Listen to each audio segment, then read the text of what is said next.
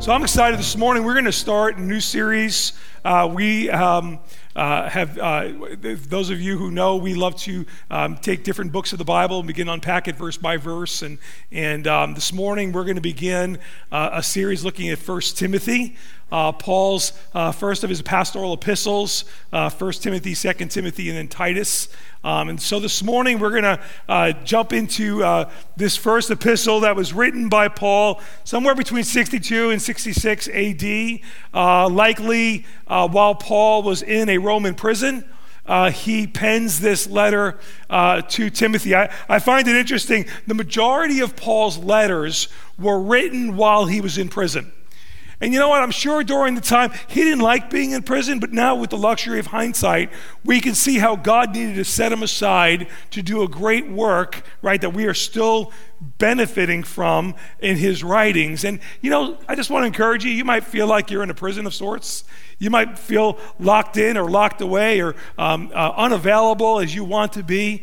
Um, I want to encourage you to use that season that God has you in for His glory because you know what? You never, ha- you never know just what God might be doing. And so I'm sure oftentimes in that prison cell, I'm sure Paul was thinking, you know, I really would rather be more productive in the kingdom with the churches, not knowing that here we are 2,000 years later talking about the very content that the Holy Spirit had him write uh, to Timothy. And so um, he wrote this. He, he, he, uh, uh, we, we, we know that Paul met Timothy when Paul was on his first missionary journey in Lystra.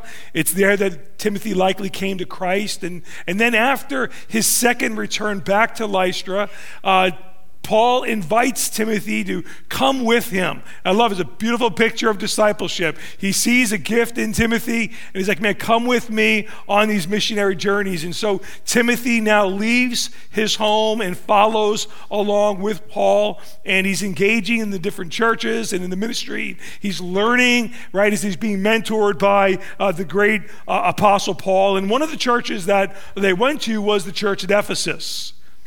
Now, Ephesus was a, an ancient city um, that is located in the region of Ionia, uh, which is modern day Turkey.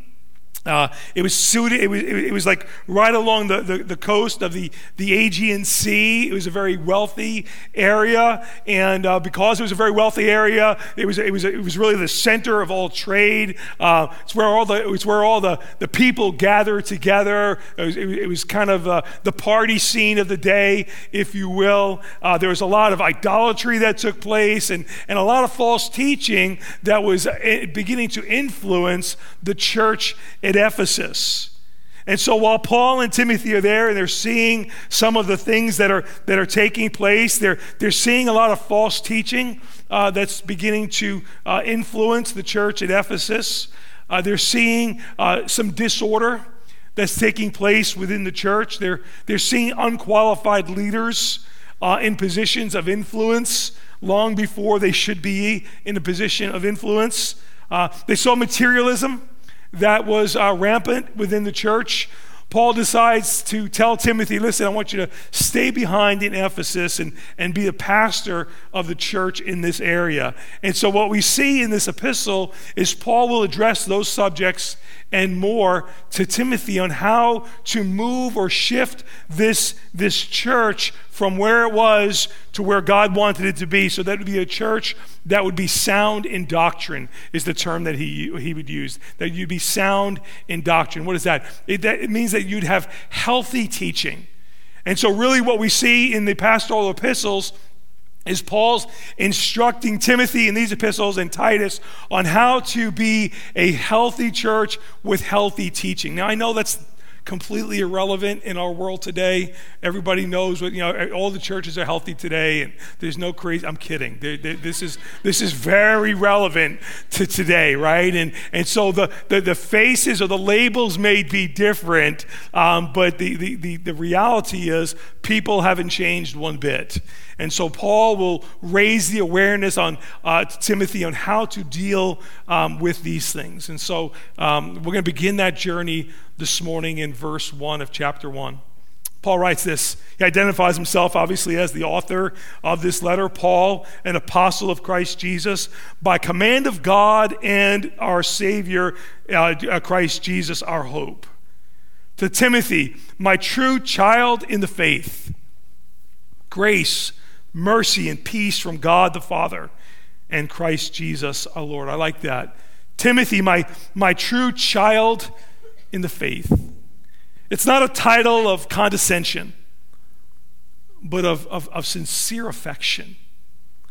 This, this sets in motion uh, and defines for us the, the kind of relationship that Paul had towards Timothy, the, the posture that Paul has towards Timothy. He is, he is, uh, it is a letter of instruction as of a father as of a mentor, as someone who wants to see Timothy uh, not only thrive in his ministry, but obviously wanting to see the church in Ephesus thriving as well in what God had for him. And so we hear the heart of, of a father coming across um, to Timothy. This isn't the only place that he refers to him as a child of, my, of the faith. Uh, we, he writes about that obviously in these epistles. He makes reference to it in Corinthians and, and Romans. And, and the, these two had a very special relationship as Paul served as a mentor, a father uh, to Timothy.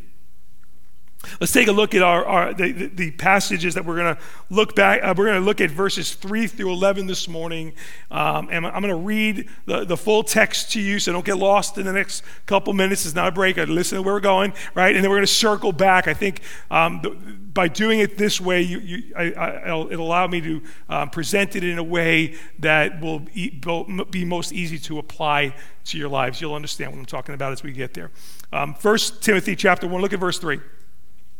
He says, As I urged you when I was going to Macedonia, I want you to remain at Ephesus so that you may charge certain persons not to teach any different doctrine, nor devote themselves to myths and endless genealogies which promote speculations rather than the stewardship from God that is by faith. The aim of our charge is love that issues from a pure heart and a good conscience and a sincere faith. Certain persons, by swerving from these, have wandered away into vain discussion. I like that. Useless discussion. Desiring to be teachers of the law without understanding either what they are saying or the things about which they make confident assertions. He says in verse 8, he says, Now we know that the law is good if one, if one uses it lawfully, understanding this, that the law is not laid down for the just, but for the lawless and the disobedient. It's laid down for the ungodly and the sinners, for the unholy and the profane, for those who strike their fathers and mothers, for murderers, the sexually immoral, for men who practice homosexuality, for enslavers, child traffickers, and liars, perjurers and whatever else is contrary to sound doctrine in accordance with the gospel of the glory of the blessed God with which I have been entrusted. Paul shoots right out of the gate with a very clear instruction to Timothy to warn people against false teaching. And what we see in this section of Scripture, the first section we're going to see, is Paul will highlight the points, the importance of being aware of false teaching, right? And then we're going to look at how we are supposed to address it from the heart, right? And so we're going to see these two. It's the what and then the how that we see in this passage of Scripture. Now, this theme is going to continue throughout the epistle, but for this morning, I want us to kind of focus on on the what, which we'll look at in a moment, and then the how we are to address false teaching um, within the church. Um, Paul obviously addresses um, this, this area not only here, but oftentimes within the epistles, the subject matter that the writers, again, whether it was Paul or John or Peter, they're having to address the issues of, of false teaching to preserve the unity of the church, the purity of the church, and the truth of the church. And so Paul writes this letter um, to them to address this. Now, obviously, some of the false teaching that, that was being presented was, was pertaining to their understanding and their application of the law. That's why he jumps right into addressing the subject matter of the law. He talks about the law is good. Many in the church that Paul was referring to and addressing, many of them grew up as, as good Jews and they, they were taught the law of God from the earliest of age. So there was a, there was a familiarity with the law. However, they, they, they missed the, the true purpose of the law. They missed the intent of the law, the, the application of the law. And so when false teachers would come in and they would begin to twist the law, it caused all kinds of confusion as to how the law was supposed to influence their new lives in Christ. Paul makes it clear that God doesn't discard the law. God doesn't throw, God doesn't throw away the law, nor, nor does he change the law, by the way. He doesn't lower the standard of the law. And, and you know what? At no point did Jesus ever break the law. And so when you hear Stephen Furtick say that God broke the law out of love for his people, alarm bells ought to go off because that's, that's false teaching. If Jesus broke the law, then Jesus was a sinner. You see, you might, that might not sound like a big deal, but that's a really big deal. Because if Jesus broke the law, then Jesus is a sinner. And if Jesus is a sinner, then he couldn't be our perfect sacrifice. And if Jesus couldn't be our perfect sacrifice, then he couldn't be our Savior. And so the whole crux of the gospel falls at the fact that Jesus was a sinner. And so those kinds of comments might preach well for him, but at the end of the day, we need to recognize that the law was not lowered for us, it was not excused for us, nor was it ever broken for us we need to have a proper understanding of the law. And that's what Paul is saying here. Look what he says in verse 8. He says, Now we know that the law is good if if one uses it lawfully. Using it law. How do you use it lawfully? How, here's how. Understanding this that the law is not laid down for the just. That the law is not laid down for the just, but for the lawless, for the disobedient right? For, for the ungodly, for the sinners, for the, for the unholy, for the, the profane, the sexually immoral, the, the, the, the, uh, those who, are, who are in, practice homosexuality, those who are enslavers, those who are liars and perjurers. And then he says, and, and whatever else, by the way, is contrary to sound doctrine. Right? If you're going through that list, like, all right, good, at least they didn't hit my thing. Well, if your thing is contrary to sound doctrine, you're in the list, right? Must be in accordance with the gospel. What Paul is saying about the law here is that it, no, it needs to be under it needs to, it needs to be used lawfully. I mean, it's quite a list that Paul lays out here. But notice, the law is not laid down. Look, for the just. If you've, if you've placed your trust in Christ alone as the only means of your salvation, if you recognize that the only way in which you can stand before God justified is because of the work of Christ on the cross, then you are the just. You are justified. And so, what Jesus is saying here, or Paul is saying here, is the, the law is not for the believer, but for the lawless, for those who are, are not believers. If you've embraced Christ, then you are in Christ. And when God poured out his wrath upon his Son, who died vicariously for us, he absorbed the full wrath of God. That decree of guilt that was directed towards us is changed to decree of innocence because Christ, who fulfilled the law, died in our place, and we are therefore declared righteous because of those. And so the law is for those who haven't embraced Christ. They are judged, the scripture says, by the law. The law is the metric. Let's talk about a little bit what, what, what, what, ought to be our understanding of the law. The law is a metric, the standard by which guilt is determined. How many times have you, have you driven down the road not knowing what the speed limit was? And unbeknownst to you, that while you're driving 35 miles an hour or 45 miles an hour, the speed limit was 20. And unbeknownst to you, you were breaking the law, right? But then you saw the sign that says the speed limit's 25 miles an hour. Hopefully, you slow down at that point and adjust your driving accordingly. But you know what? It didn't just become a law because of the sign. It didn't become a law just when you saw the sign.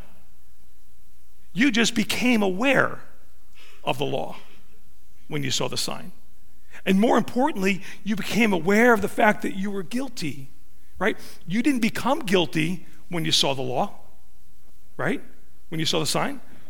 You just became aware of the fact that you had been driving guilty all along, and the sign says guilty. Well, that's what the law does. It reveals our guilt to us, which is why Paul calls the law good. The law is good because when we see the standard that's in place, when we see the, the law in place, what it does is it holds up and says, guilty, guilty, guilty. And our awareness of our guilt is what ought to drive us to Christ. That's what Paul writes about in Galatians chapter 3. He says this before faith had come, before you were a believer, before faith had came, we were kept under guard by the law, kept for the faith which would afterward be revealed. Therefore, look, the law was our tutor to bring us to Christ, that we might be justified by faith. But after the faith has come, we are no longer under a tutor. The law serves as a tutor. Remember, how many have had tutors in high school, right? A tutor helps take you from where you are to where you need to be. The law helps us to realize you are guilty and under the wrath of God, and it points us to our only solution, Jesus Christ. And that's why Paul says, But after faith has come, we're no longer in need of a tutor. We're no longer under the law of God. And that's why Paul says the law is good, because it helps us aware, be aware of the fact that, that we're guilty. And so Paul warns them about the law and helps them to understand, and there'll be more that gets addressed about the law as we move through the epistle. But Paul talks about the importance of having a, a right understanding for the law.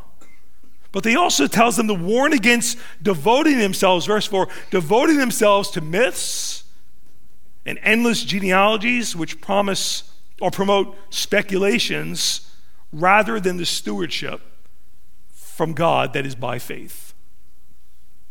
To avoid devoting themselves to myths and endless genealogies. It is not specifically mentioned in the text what these myths and genealogies are, but it, it is likely that Paul is warning against false teaching and, and distractions that were, that were taking the focus away from the true message of the gospel, right? Haven't you seen that? Haven't you seen some people get so sidetracked in, in other things that, they, that, that the awe of the gospel is lost in them? And what Paul is saying is don't get, don't get sidetracked. Don't go, don't go into uh, all these things that are going to, these speculations uh, that, that will uh, move you from the stewardship of the gospel that is received by faith. Some scholars suggest that these myths and genealogies may have been related to Jewish traditions that had been passed down or, or Gnostic teachings, some false teachings that were circulating uh, around the church. Some had suggested that possibly it was a preoccupation with ancestral lineage. Like, hey, do you know where I've been from? You know, where I come from? Do you know the stock that I come from? And it was kind of used as an opportunity to claim special status within the Christian community. People haven't changed one bit. The big takeaway here is Paul's warning. His, warning serves as a reminder to, to prioritize the essential teachings of the faith and to avoid getting caught up in irrelevant or harmful distractions. To avoid getting caught up. It doesn't mean, it doesn't mean you don't address issues of concern. Right? It doesn't mean that we ignore false teaching. It means, that, it means that we get so we, that we're careful to hold in proper tension, proper perspective, the, the true teaching from the false teaching. Doesn't mean we don't address it. We avoid getting so caught up in it that our motive is more focused on winning arguments than winning people. Have you seen them? Just combative debating people. I see a lot of YouTubers who have who've made ministry, who have made a ministry out of exposing false teachers.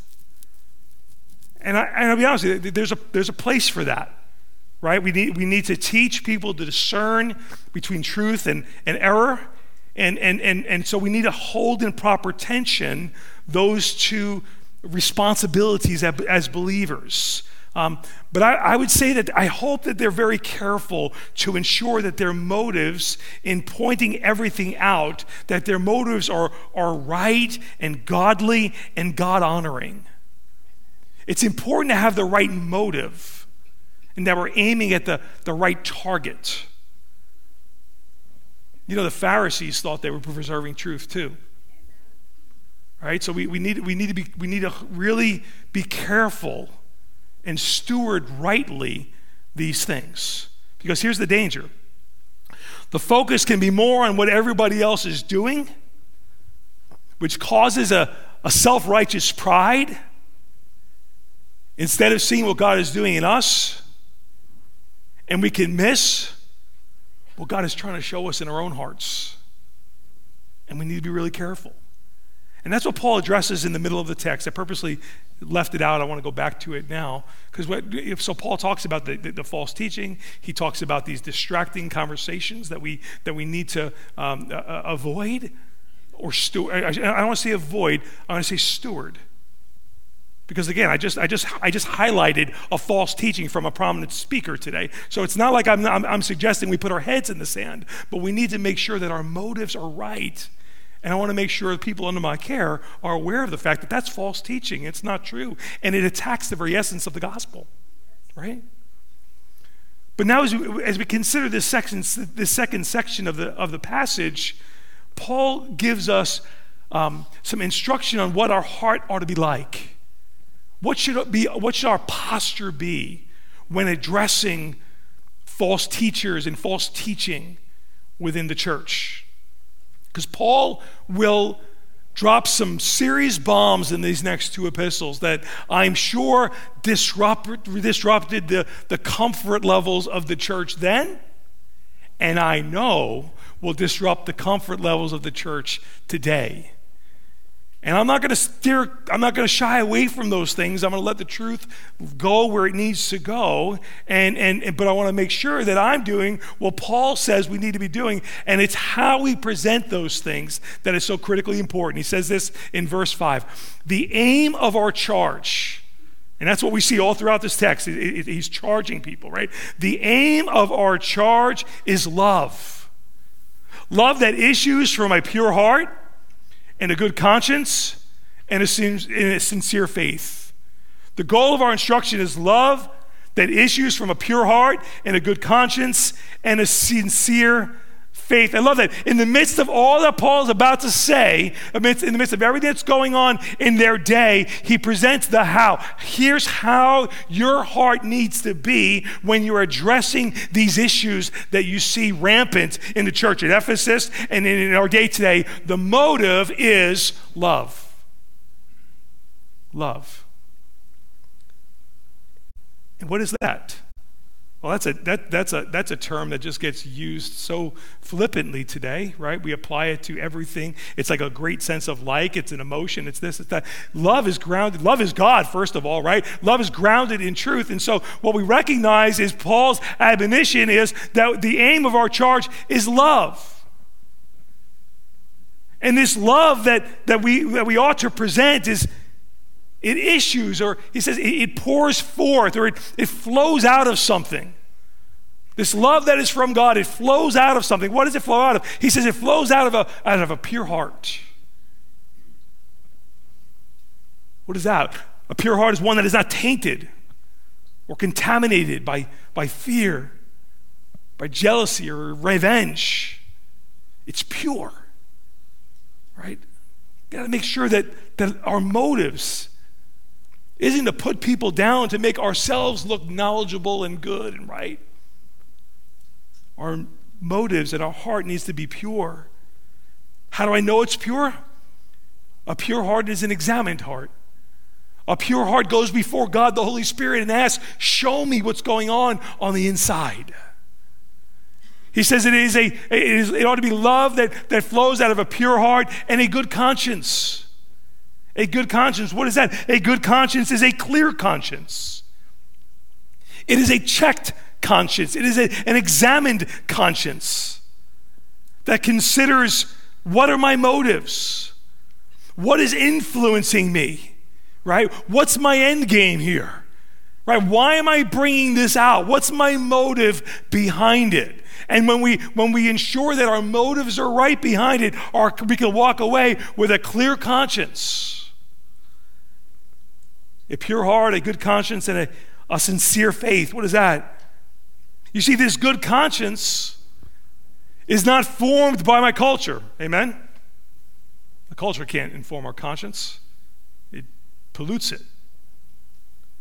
My good conscience is informed by my culture. It's not informed by my, my upbringing or my intuition or any outside influence. My good conscience is, is informed by a sincere faith, a genuine faith in Christ and His Word. And so, what Paul's laying out for them and for us is the way in which we are to address these things is with a is, is to be motivated by love, love that, that pours forth out of a pure heart, a good conscience, and a sincere, a sincere faith. This is the criteria that must precede. It must come before the correction and the direction of others. It doesn't mean we don't correct, it doesn't mean we don't direct. We're called to do that as believers. But before we open our mouth, we need to open our heart to the Holy Spirit and, and examine and make sure that we are doing it with a pure heart, a good conscience, and a sincere faith. We must have as a goal of our charge love. And there's a, there's a danger when our motives aren't love. When that's not where it needs to be, there's danger. Look what he says in, in verse 6. The aim of our, verse 5, the aim of our charge is love that issues from a pure heart and a good conscience and sincere, sincere faith. Look, certain persons, by swerving from these, from what? From a pure heart a good conscience, and a sincere faith, certain persons, by swerving from these, have wandered away into vain discussion, desiring to be teachers of the law without understanding either what they are saying or the things about which they have make they make confident ass- uh, assertions. So when we don't check our hearts, if we don't present them before the Lord, he says some have wandered away into useless, into vain discussions, discussions that don't profit anything. You see, here's the danger. You can be saying the right things with the right motives, and eventually you'll become the very thing you claim to be fighting against. If your heart is not right, you'll become that which you despise. Look at the Pharisees of the day. I mean, the Pharisees get a bum rap. I mean, I recognize, uh, like, we, we, we see them, you know, uh, in, in, light of, of, of Jesus' addressing them and correcting them and everything. But in the end of the day, the, these, were, these were men who were, who were committed to the law of God. They sincerely believed that what they were taught was true, and, and they served God with a, with a tenacity that was unrivaled in their day. They were extremely sincere. They were sincerely wrong, but they were sincere. And if their hearts were right before God, God would have showed them where they were wrong. We're no different. We need to make sure that our hearts are right. I need to make sure my, my heart is right before I draw conclusions and ascribe titles to people wrongly. I want to wrap up the section this morning talking about the dangers of, of ungodly motives. There are certain influences that shape ungodly motives. So I want to talk, talk about that. I want to look at some of the, the benefits, the blessings of godly motives, and then we want to obviously take a look at the example of Jesus. And so um, in the next hour, I want to cover the. Um, no, I'm only kidding. We're going to keep up with me here. Uh, four primary influences behind ungodly motives. There are certain characteristics that will influence. If, if we're not careful, if we're not guarding, if we're not checking our heart, if we're not asking God to show us what's going on in the inside, here's four. There's others, but there's these four primary areas can influence us wrongly and present ungodly motives. Number one is pride. Pride. So much of our sin is motivated by pride, isn't it? A desire to appear more godly, to be appear more knowing, right? More mature, more righteous, more correct. It's even dri- it's driven by a desire to elevate self over others so that we would appear better than they. This leads to a sense of, of superiority and self righteousness. Now, we don't say that's our goal, we just say things that make them feel that way.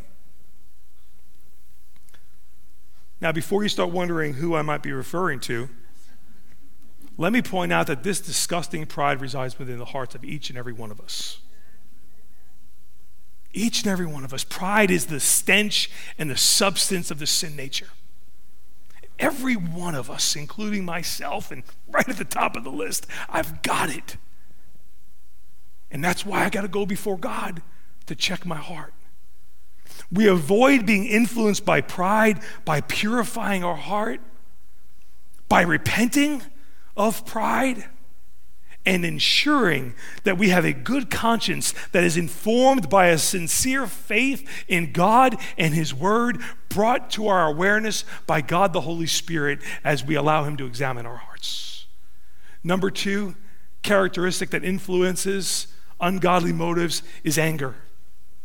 When anger is influencing our desire to bring correction, it will often manifest itself in self righteousness. This self righteousness will paralyze our ability to see people as God wants us to see them. It will keep us from the ability to bring correction and compassion and empathy the way the scripture encourages us and calls us to do it. This also can result in the damaging of, of relationships in, in families and communities, pointing things out out of anger never brings unity, it only brings division. You could say the right thing the wrong way, it becomes the wrong thing. Now, we need to be careful not to confuse anger with what the scripture refers to as, as righteous anger, which is the, the stirring emotion to ensure the holiness of God is not undermined. And that's a good thing.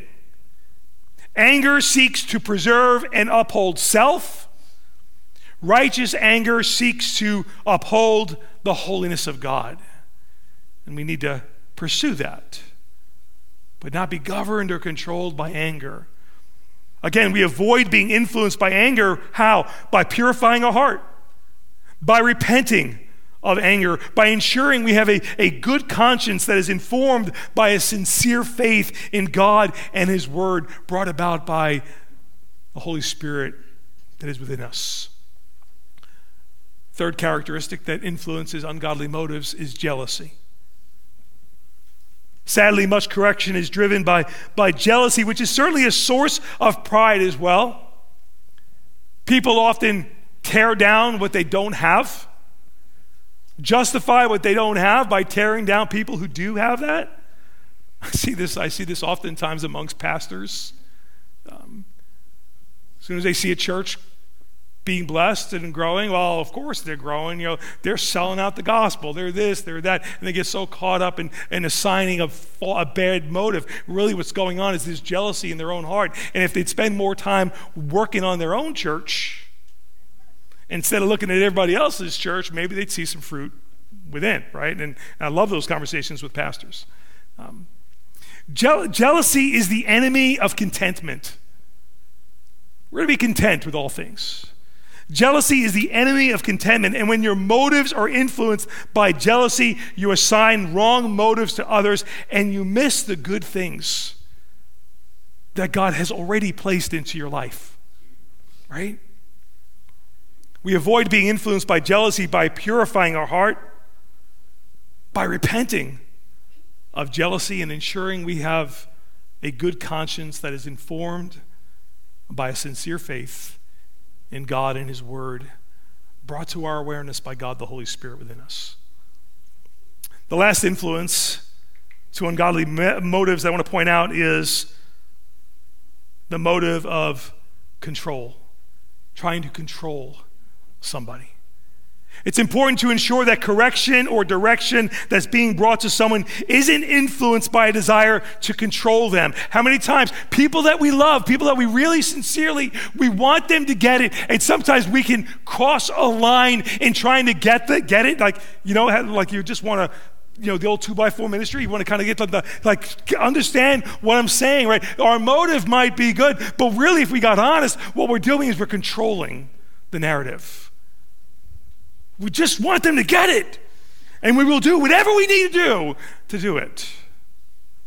We need to be careful that a desire to control them doesn't move into the area of, of manipulation. So that that person then, instead of listening, runs, causing them to feel oppressed, which is the exact opposite of what, as Christians, we ought to be walking in the freedom, the joy of the Lord, right? And so, I, I mean, I just know, listen, my advice to people at times, I'm, I'm sure I crossed that line at times, where it was just a desire to control, right? Because you want the person to get it. But you know what I've learned? So does God, and He does a better job at that than I do. And you know what? Well, here's what happens when I when I relinquish control, I step aside and I let God do what only God can do. He's had to do it to me, and He can do it to them as well. And so we need to be careful that we're not being influenced. I know, it, I know control sounds like a really negative, bad, sinful thing, but the reality of it is a lot of times it's love that's misdirected and misguided. And we need to identify that. How do, how do we identify it? How do we avoid being influenced by control?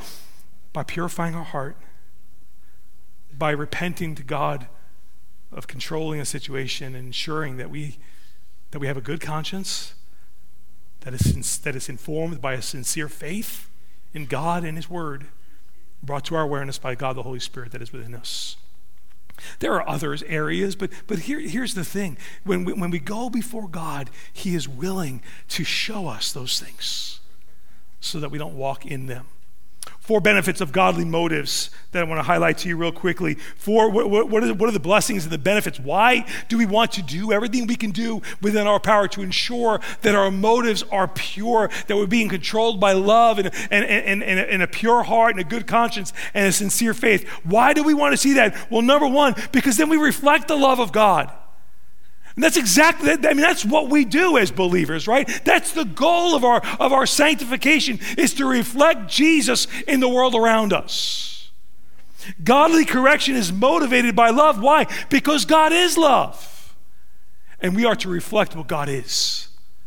And so when we when we when we cast our motives aside and we are only driven by a sincere faith and a sincere desire to see someone flourish in their walk with God, we're reflecting the love of God. Number two, another blessing, another benefit is this we see brethren grow.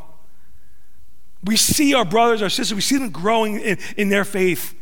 The goal is to see people respond to God and grow in their faith and their character in Christ, right? I mean, that's, that's, that's ultimately the only reason why you want to bring conflict to people. That's why you want to bring correction to people and direction to people so that they would grow and flourish and be everything that God has designed for them to be. Nothing is more exciting than to see the transformation that God brings about in the lives of someone. And when you have had an opportunity to, just in the smallest way, be a part of that, what a blessing from God that is. Number three, it's important because we protect our brethren. When our motives are right, when our motives are godly, we protect our brethren. Sin brings consequences, right? And when a brother or sister repents of their sin as a result of us going to them in a godly way, they avoid the consequences of, of continued sin that follow. And so when our motives are right, we can be assured that we are, we are protecting our brother, we're protecting our sister, and saying, man, don't do this. There are consequences for those decisions. Sometimes the grace of God and the protection of God comes through the voice of a brother or a sister who brings correction with godly motives. Don't run from that, embrace it. We protect our brothers, and then lastly, we, we protect ourselves.